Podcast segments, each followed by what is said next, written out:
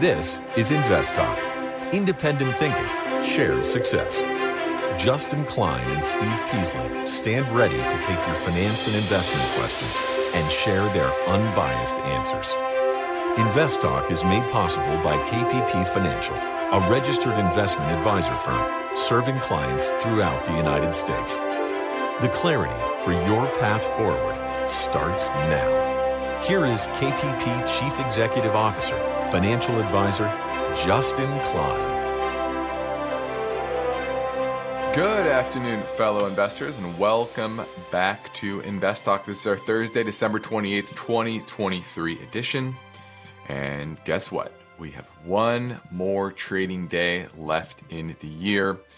And then 2023 will be in the record books. And our job here is really to not look back too much on the year that was it is important, but only important as to the lessons that will be gleaned from those asset movements and how we can apply them to next year and beyond. And usually the best lessons are those that are unexpected. And to teach you that you should expect the unexpected. the expected path is rarely the one that actually plays out, just the way markets are. So, we're going to help you navigate not just 2024, but beyond. So, I'm Justin Klein, and I'm excited for this hour with you, answering your finance and investment questions with my unbiased answers, developed with over 20 plus years of investment experience. Now we're going to look at the market performance for today. Hint, hint, very boring. Second, we're going to look at the topics we're going to discuss on the show. But as always, we're going to hit our first caller question now. Hi, Justin. I had a question about your 401k segment yesterday. You were talking about maxing out the 401k. If you're in a tax bracket where you can't qualify for a Roth IRA, I have after tax 401k. So not not a Roth 401k, but an after tax. Would you say for those who cannot qualify for a Roth IRA, would that be a vehicle for money past employer match, or would you still recommend going to that traditional IRA? All right, thank you. Well, this is something you probably should be discussing with your CPA and what makes sense. 401ks, it, 401ks, IRAs, Roth IRAs, Roth 401ks, etc. It's all very simple. People try to get too complex with it, and it's a very simple thought process. It is called tax arbitrage. That's all this is. Tax arbitrage. What is my tax rate today? And what do I expect my tax rate to be in the future? If you're in a high tax bracket, the best odds are you avoid those taxes today. If you're in a high tax bracket. Because in the future, you'll probably be in a low ta- lower tax bracket. Probably. And if you're not, you're then you're roughly the same tax bracket. No big deal. So if you're in a high tax bracket, getting as much money as you can into a traditional IRA or traditional 401k, getting that write off so you're not paying those taxes today.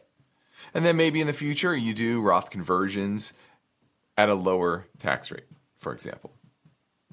That's something that, sh- that that's how you should think about whether you should invest in or put money, contribute, excuse me, into a traditional IRA 401k or a Roth IRA 401k. So it sounds like you're in a high tax bracket. Roth shouldn't be something you really think too much about. Unless it's part of a broader strategy, and usually you have you have income limits there. Obviously, a Roth 401k, you don't have that, so that could be an option. Um, but once again, I'd have to know your situation and your tax situation, and this is something. If you don't have a CPA that's helping you with this, you probably need a new CPA. Okay, so hope that lesson will uh, kind of inform all of you how to think about this because people try to get too deep in the weeds and make too many uh, to start to do too many mental gymnastics on what accounts they should contribute to and it's just about your tax rate and then your ability to contribute to those accounts so the income limits on roth uh, iras for example their deductibility limits on traditional IRAs, for example. All of these things your CPA should be able to educate you on. If they can't, you need a new CPA. Thanks for the call. We have a lot of ground to cover in the next 40 minutes. My main point, main focus point, is set up by this question What's changing for retirement in 2024? Inflation adjustments, phasing of the legislation called Secure Act, Secure 2.0 will have implications for retirement savers and retirees. So we're going to talk about the Secure 2.0 legislation, retirement changes for 2024, and what inflation adjusted limits will be. Okay, so we're to look at that. Also, if you're young, on the young side, or maybe you have children, nieces, nephews, grandchildren that are just getting into the investing world. I don't say game, investing world. It's important to have a little perspective and figure out how they should attack this new world that we're living in with equity risk premiums near zero. So we're going to look at that.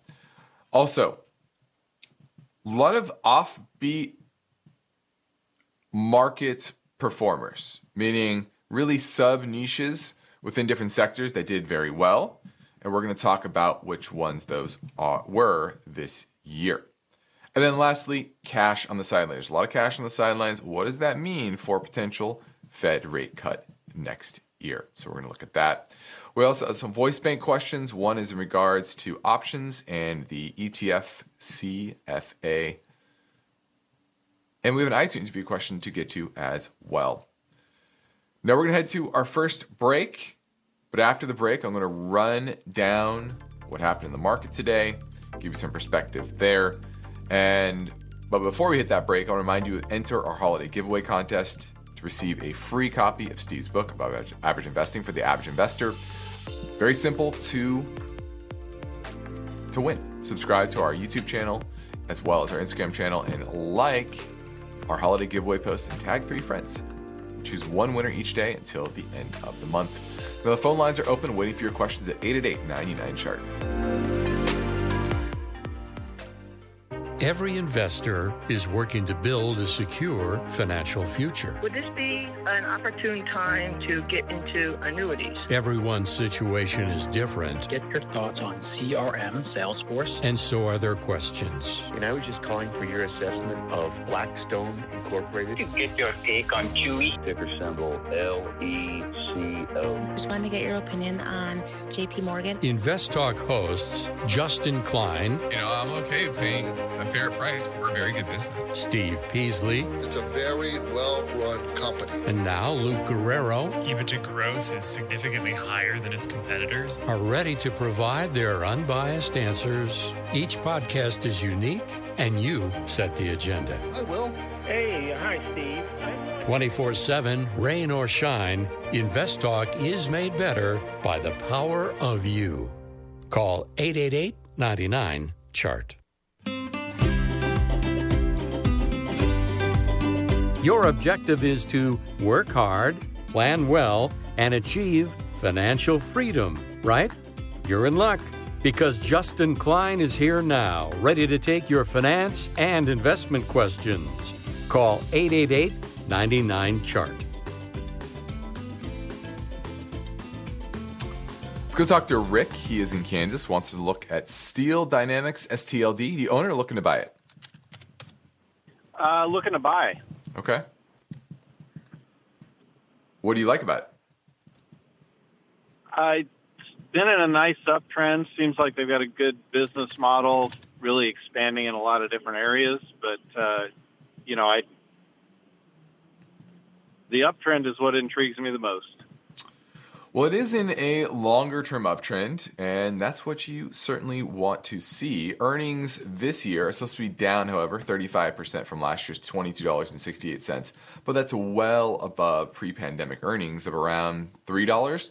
Now, historically, this is a business that is very cyclical, it's very up and down. And for everyone else out there, Steel Dynamics, it is a domestic steel manufacturer, one of, frankly, the best run out there.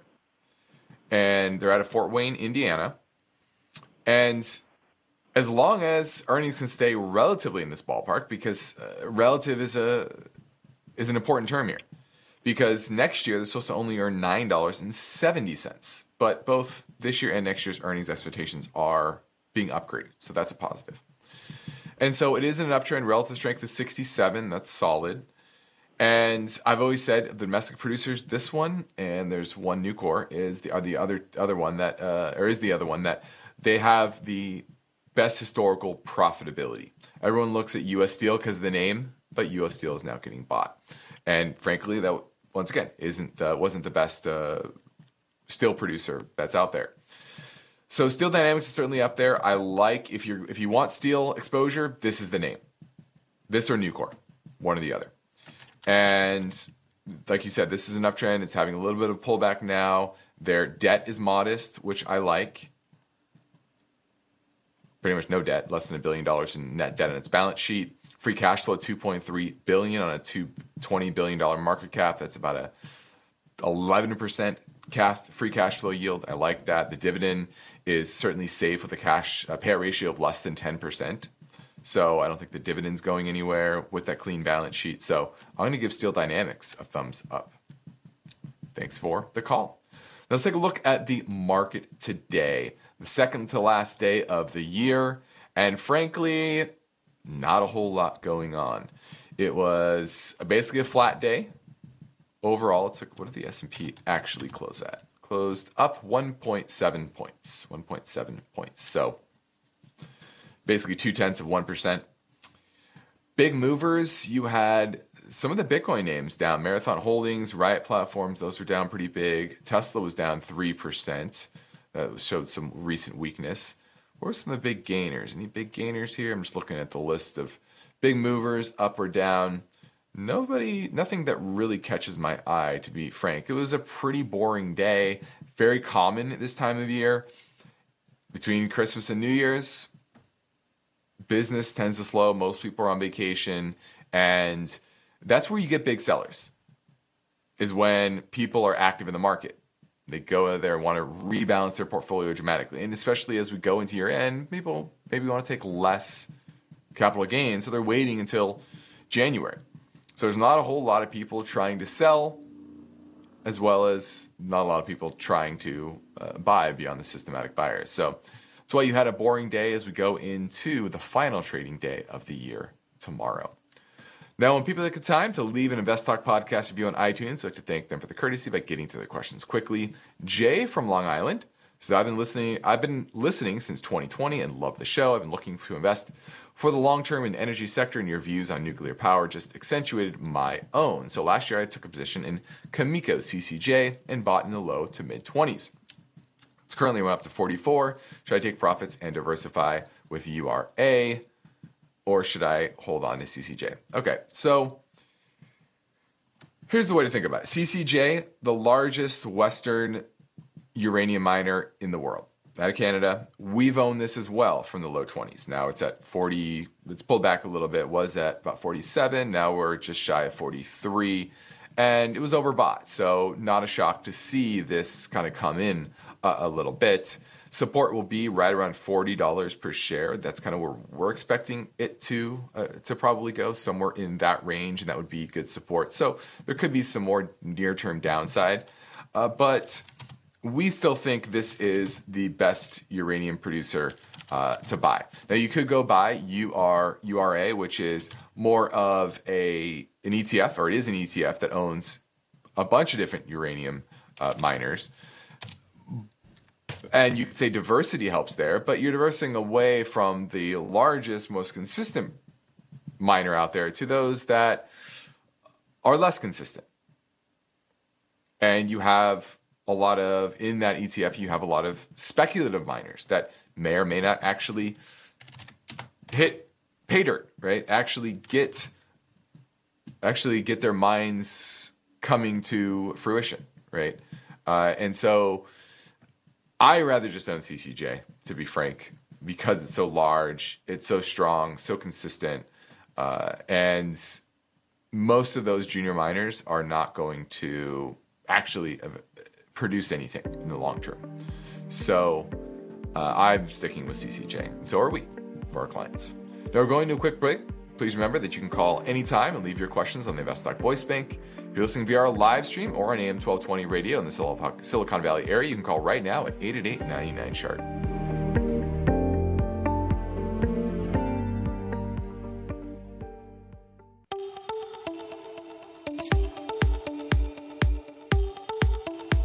Stock market is constantly changing, and serious investors know that they need to modify their portfolio assets to fit the times.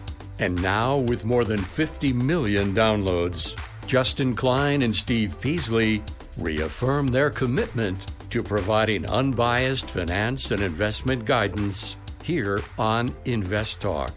888 99 Chart.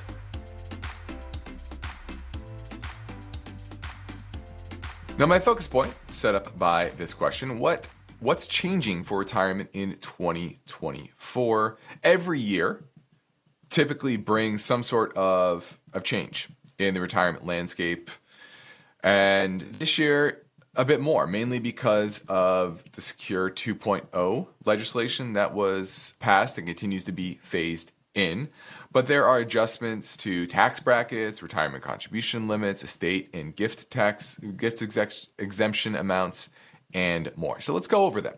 Now, the first are higher tax brackets, and this is underrated, uh, an underrated aspect for individuals and really the broader economy.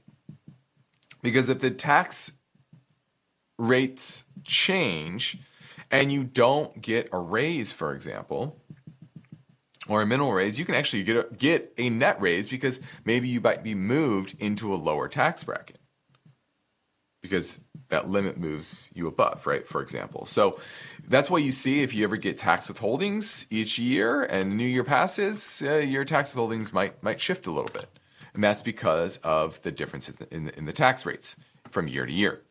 Now, the top marginal income tax rate is 37% for 2024. And that applies to single filers with incomes over $609,350 or married couples filing jointly making over $731,200. Now, this year, that threshold was significantly less 578,125 for single and 693.75 for married. So if you're married filing jointly, that limit went up nearly $40,000. Okay, that's a, that's a big change. Now, another limit that is underappreciated, and this goes back to what we discussed a couple weeks ago on the show, which was not harvesting losses in your investment accounts, but harvesting gains, potentially long term capital gains. Because if you are single and you make less than $47,000 per year and you have long term capital gains, that's taxed at zero. Zero. If you're married filing jointly, that limit is $94,000. So, for example, let's say you retire, you and your spouse retire, you're 65. You wait, take Social Security until you're 70. You have no income. But you have retirement accounts, you have taxable investment accounts. You can go and you can sell up to $94,000 worth of gains in your taxable brokerage account. And as long as those are long term gains, you're not taxed at all. I know that's an extreme example, but you know there there can be years where that capital gains harvesting does make sense. So those are the, the new limits. And this also applies to Roth conversions. So when those those tax, tax brackets goes when those tax brackets go up, that allows you a little more room to do tax convert Roth IRA conversions. So this is the same thing. You retired, you maybe have no or little income, you can do Roth conversions and convert those at a very very low tax rate. Okay, so that's something to think about. Now, Secure 2.0, the latest legislation, also changes the way Roth 401ks work from now on in 2024 on into the future. Before, you actually had to take RMDs from Roth 401ks. Now, that's no longer true, which never made sense in the first place, but at least now it's it's uh, it's secure, right? And so that's something that is changing for 2024. And then contribution limits for 401ks, IRAs, etc. For example, it's going up to 23,000 for 401ks, 40, 403bs, and 457s. If you're over the age of 50, that's going to go up to 30,500. That's your contribution limit for 401ks.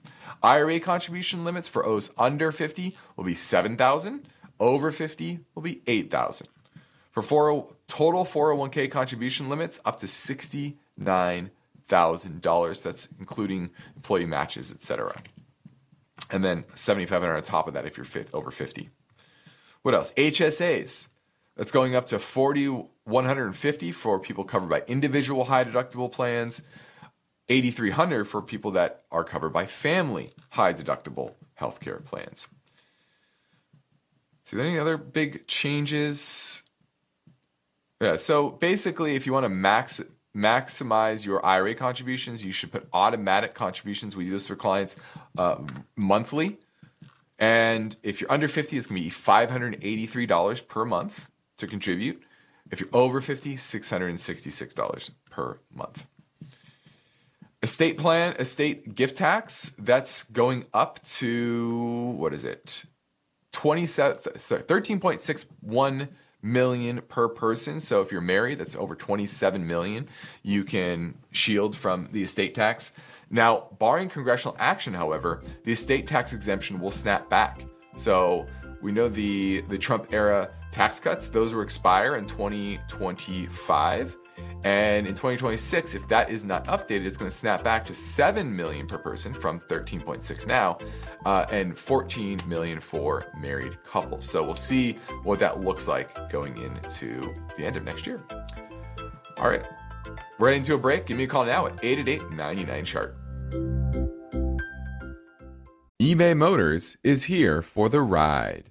Remember when you first saw the potential?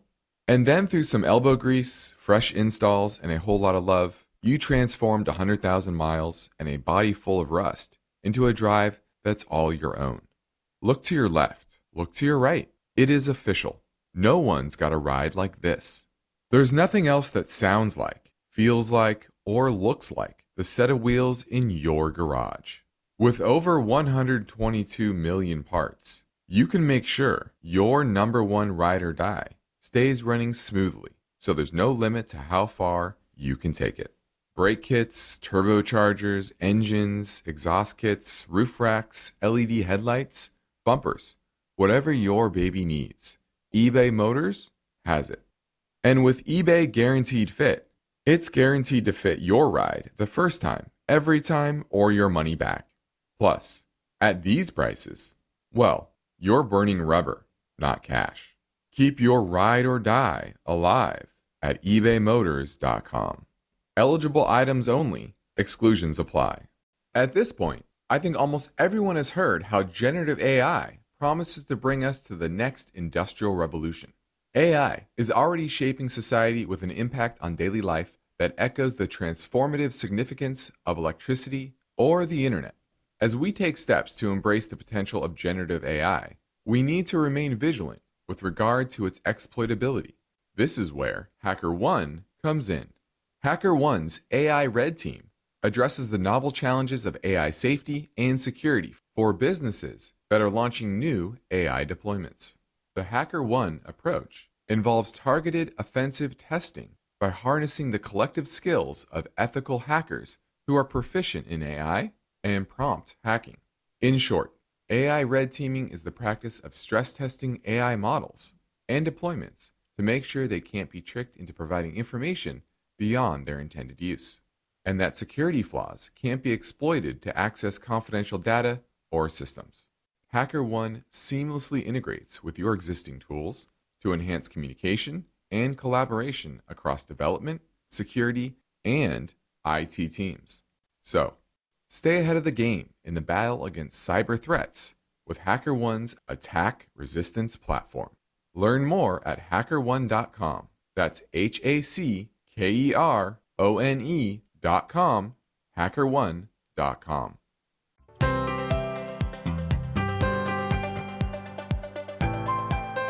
You've got finance and investment questions, and Justin Klein and Steve Peasley are ready with their unbiased answers. Don't forget to call Invest Talk 888 99 Chart. Recession outlook. Experts think a mild recession is possible in 2024. In a December survey, 76% of economists said they believe the chance of recession in the next 12 months is 50% or less. So we'll get to that story tomorrow, but for now, let's take another caller question from 888 99 chart. Hello, Steve, Justin, and Luke. This is Paulo from Gaithersburg calling. Today I have a question for you guys about Power Inc. It's an industrial name. I think it's like a mid to small cap. I'm not sure like if it's the right time to get in. I already started a small position just to check the stock and um, curious about what you guys think about the company, if it has a good outlook for the next five years, let's say. Looking forward uh, for your answer on the show as always, and I wish you all the best uh, for the end of the year and the upcoming years because I really love your show and I appreciate the work you guys do. Thank you so much. Bye bye. Okay, here is Powell Inc. Powell Industries. Uh, maybe that's the one he's talking about. I, I I'm not sure. Okay, yeah, that's probably the one he's looking at. Powell Powell Industries, P O. That's what I'm going to go with. uh, it's a small to mid cap. You're right. It's well, it's a small cap, one billion dollar market cap, and it is on a tear. Basically, beginning of the year, was trading around twenty dollars per share. Right now, it's at eighty nine dollars and twenty cents. That's because earnings last year were thirty five cents this year is supposed to be $4.50, $5.09 next year, and $5.28 the year after. They manufacture power substations, packaging, switches, uh, etc. So they're in the electric electricity business. Okay, um, and you can see why that's doing so well. Their products comprise integrated power control room substations, custom engineered modules, electrical housing, traditional and arc resistant distributor switchgear and control gears, and so on. So uh, they're applied in oil and gas, offshore oil and gas production, petrochemical, pipeline terminal, mining and metals, light rail transaction, electric utilities, pulp and paper, and heavy industrial markets. So I like this. I like where it's at. The question is, has it ran too far? The good thing is they have no debt, a very clean balance sheet, and effectively about 230 million in cash just sitting on its balance sheet. Its free cash flow lately is 174 million trailing 12 months. That puts the current free cash flow yield at ooh north of 200% or sorry, not 200%, 20%. Very very robust. I like that. I would just have to be confident that this level of earnings can be sustained. If it can, if you think that four to five dollars in earnings is, is sustainable, then this is a buy. And the technicals are fine. Relative strength is 96. PO. Let me just bring up the chart here. There we go. Yeah, it's been consolidating pretty much since an earnings announcement in early August, hanging here around 80 $85 per share. Had a recent pullback. I like this. Powell, P O W L. You just have to make sure you have confidence in that $5 in earnings being sustained. All right, let's go to Gene in North Carolina. Wants to talk about capital gains.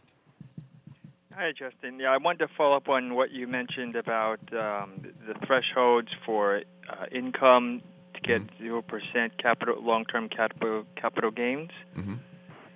you had I think you had mentioned it was ninety four thousand and forty four thousand for single. That's what's Something going like to next year. Yep. Those are actually the amount of taxable income. So Mm-hmm. it's actually even better that you you need to add to it at least the amount of the standard deduction uh, to both those numbers for your your actual income or actual capital gains. hmm Yeah, that, that that's that's certainly true, and this is why this is always a, a CPA question. Uh, everyone's situation's a little bit different because it depends on what state they're living in, what's their state capital gains, uh, what's their state tax rate look like, uh, what other income do they have, uh, uh, do they have any.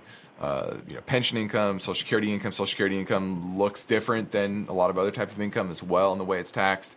So there's a lot of complexities there with taxes. That's why I'm not a CPA. I just kind of get basic stuff, but you definitely want to add, you definitely want to go with a CPA to plan out how much you should take. That's why I always sit with my CPA late November, early December, and figure out okay from a business perspective as well as a personal perspective how you know what what can I do to uh, limit taxes, and I think everybody should be doing something like that. Thanks for the call. Now let's touch on younger investors. Young investors. There are a lot of lessons to be learned. And there are a lot of the lessons that we talk about on the show. Things like save early, invest early, take advantage of the magic of compounding of returns. Stick to your strategy, diversify. Don't ruin your strategy by chasing hot assets. But young investors face a difficult choice these days. And the main issue is that we just came off of a few decades of very strong asset returns, mainly driven by low interest rates and rising profit margins for corporations due to globalization and uh, being able to access capital cheaply as well as labor cheaply and resources cheaply. And in many ways, a lot of those things are reversing to a degree. We know globalization is reversing to a degree. We know that the cost of capital is going up because of inflation, but also because boomers are retiring and they're looking for safer assets. And with the geopolitical concerns, obviously, resource, access to resources, think of energy resources, mineral resources, etc., becomes a lot more difficult. And therefore, forward looking returns for asset prices, not as rosy as it once was. So for the next generation, maybe a little harder to squeeze the juice out of this uh, the investment market. Now the good news is we've had a little bit of correction in asset prices, but not a dramatic one. And the equity risk premium, basically the reward for investing in stocks over safe government bonds, has fallen to the lowest level in decades. Now, that's the bad news. The good news is that for today, young investors have access to a lot of financial information. That can be good and that can be bad. The bad is that they're falling victim to a lot of gimmicks, which crimp their long term returns. It's one of the reasons why a lot of them are chasing crypto, for example. But young investors, because their lack of experience, they're they're more vulnerable to making bad decisions. For example, at the end of last year, Vanguard found that younger generations allocated more money to cash than older. Gen Z, born after 1996, had 29% of their portfolios in cash, compared to boomers at 19%. So, as we know, cash doesn't have very good returns. Since 1900, across a dozen plus decades, the real return on treasury bills and cash was 0.4% per year. Their real return after inflation. Think about 0.4%. It was barely positive. And the same thing is true with bonds. Gen Z, very few bonds, make up 5% of a typical Gen Z's portfolio compared to 20% for boomers. And bonds have a better return, better return long term. Not as good as equities, which are closer to 6 or 7% real, but still 1.7% real returns on bonds over a dozen plus decades. A lot more than cash, but not as much as equities. And that goes to the third trap. If they're not taking, if if they're not understanding how to take reasonable, mild amount of risk, that's basically what bonds are, right? It's saying, okay, I'm going to get a decent return, but not an amazing return. And a lot of that is because they're chasing those amazing returns. And they tend to like the thematic investing. And they tend to chase the hot fund, the hot sector when we know that that rarely sticks. They're betting on things like volatility, cannabis stocks, AI stocks. And if there's anything to be learned over the past five to seven years, think about how many flash in the pan, big return years there were for all types of sub asset classes. Think of the meme stocks. GameStop, for example. The cannabis stocks, they had a good year and then they crashed. Volatility did really well until, right? Short volatility did well until volatility broke out. And a lot of those funds went to zero. And they're even betting on weird ETFs that come out that are super, super niche, and a lot of them fold up. There's that meme ETF that just recently folded. So niche strategies are nothing new, but we know that all that does is expose these investors to more volatility, less liquidity, and higher fees. It's, it's, it's easier than ever for these ETF companies to launch customized ETFs, advertise them, and sell them on social media, even on apps like the Robinhood app.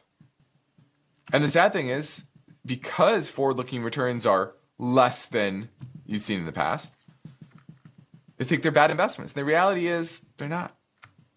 I said this many times. People try to time the market, they think market's overvalued. I get this sentiment all the time. First off, the reality is equities are not overvalued right now. Even after this run, I argue they're fairly valued. Now, some sectors are far overvalued, some sectors are far undervalued. That's true. But in aggregate, equities are not really that expensive for now.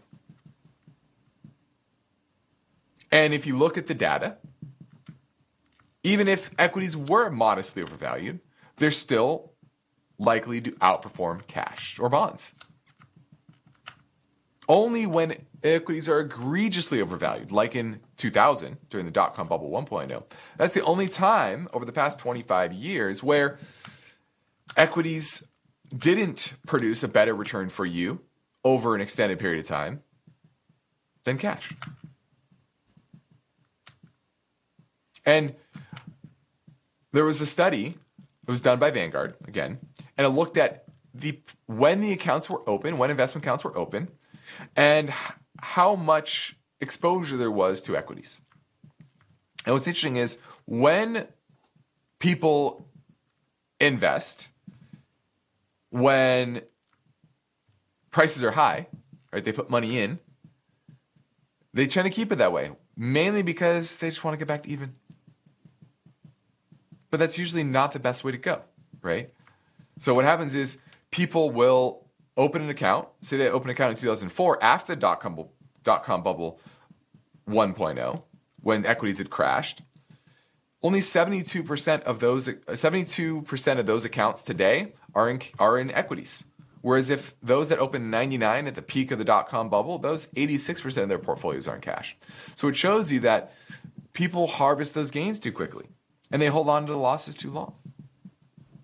And that's another lesson young investors can learn that It's not about what happened in the past.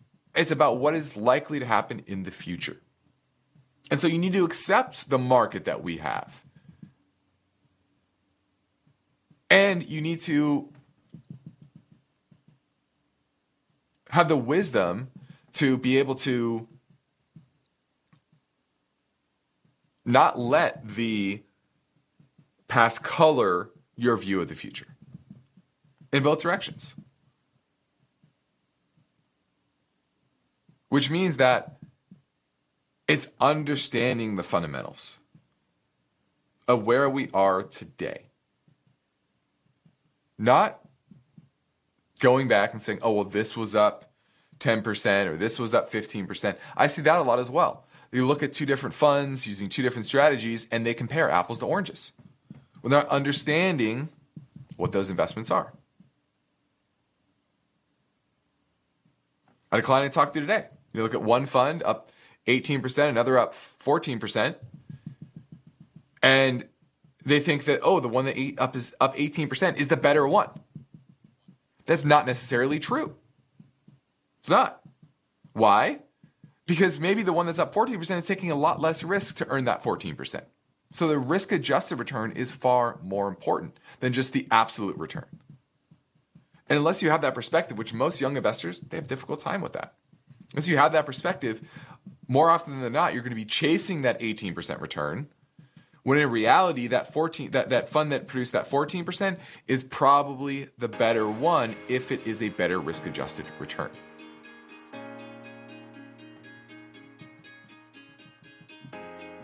Well, I went along went along with that, but that means we're headed into our final break. This Invest Talk, now with more than 57 million downloads in our history. And we're headed out, to our final break, so get your questions in now at 888 99 chart.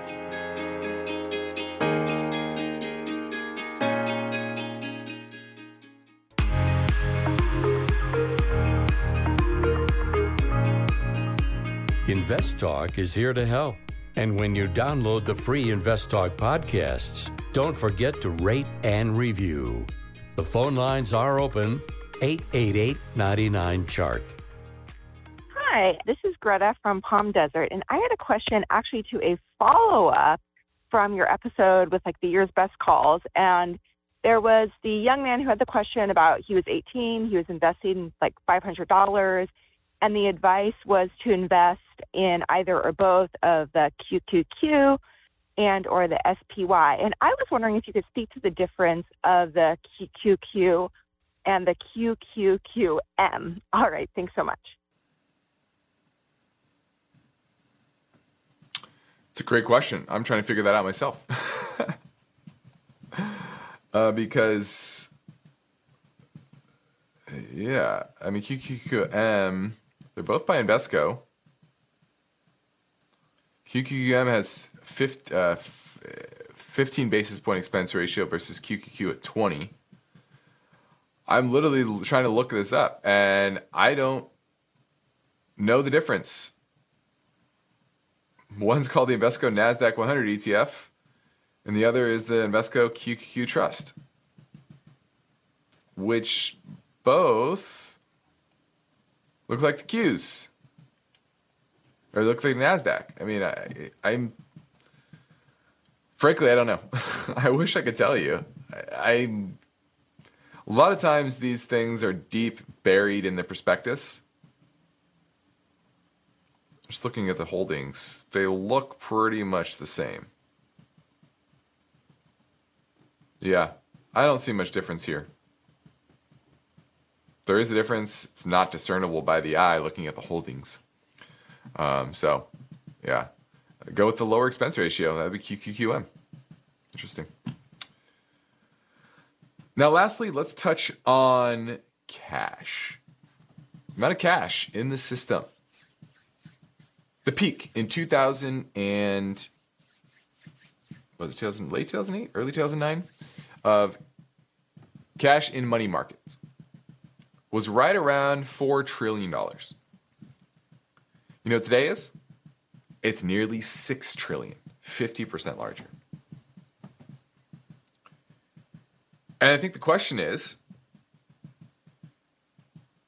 right now, we have 5% yield on cash, roughly, if you're in a high yield savings account or a treasury money market account or something like that. But as we know, said many times, that is subject to change if the Fed lowers rates. And then you have to ask yourself if money goes, if the, the cost of money, the yield on cash goes down, what do people do with that money? Do you think they're going to spend it? Well, if you lost your job or you think you might lose your job, you're probably not going to spend it. Maybe you'll accept a little bit lower yield.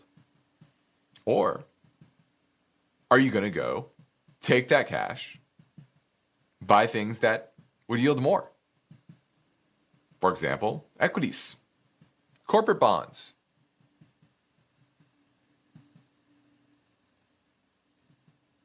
And so, is this just dry tinder waiting to be ignited? And look at the recent move in asset prices. Look how quickly equities moved up on just the Fed pausing. 10 year dropping from 5% to 4%. Now, what happens if there's a true rate cutting cycle? Is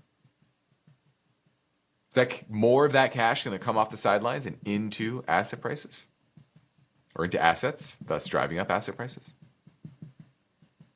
I think that's very possible and also could ignite inflation once again. So it's going to be a very interesting time over the next year or so. Going through our first major rate cutting cycle post the first inflationary, large inflationary impulse since the 1970s. So I wanted to highlight that because it's very important to understand the amount of cash that's flowing through this system. And when people are trying to are worried about big deflationary busts like 08 or COVID crisis, the data just does not in any way shape or form support that. No matter the bias that people are colored by through the lens of those time periods. Well, that about does it. I'm Justin Klein. It's another Invest Talk program. Steve Peasley and I thank you for listening, and we encourage you to tell your friends and family about our free podcast downloads, which you can find anytime at iTunes, Spotify, Google Play, and be sure to rate and review on iTunes as well. Independent thinking, shared success. This is Invest Talk. Good night. Invest Talk is a trademark of KPP Financial.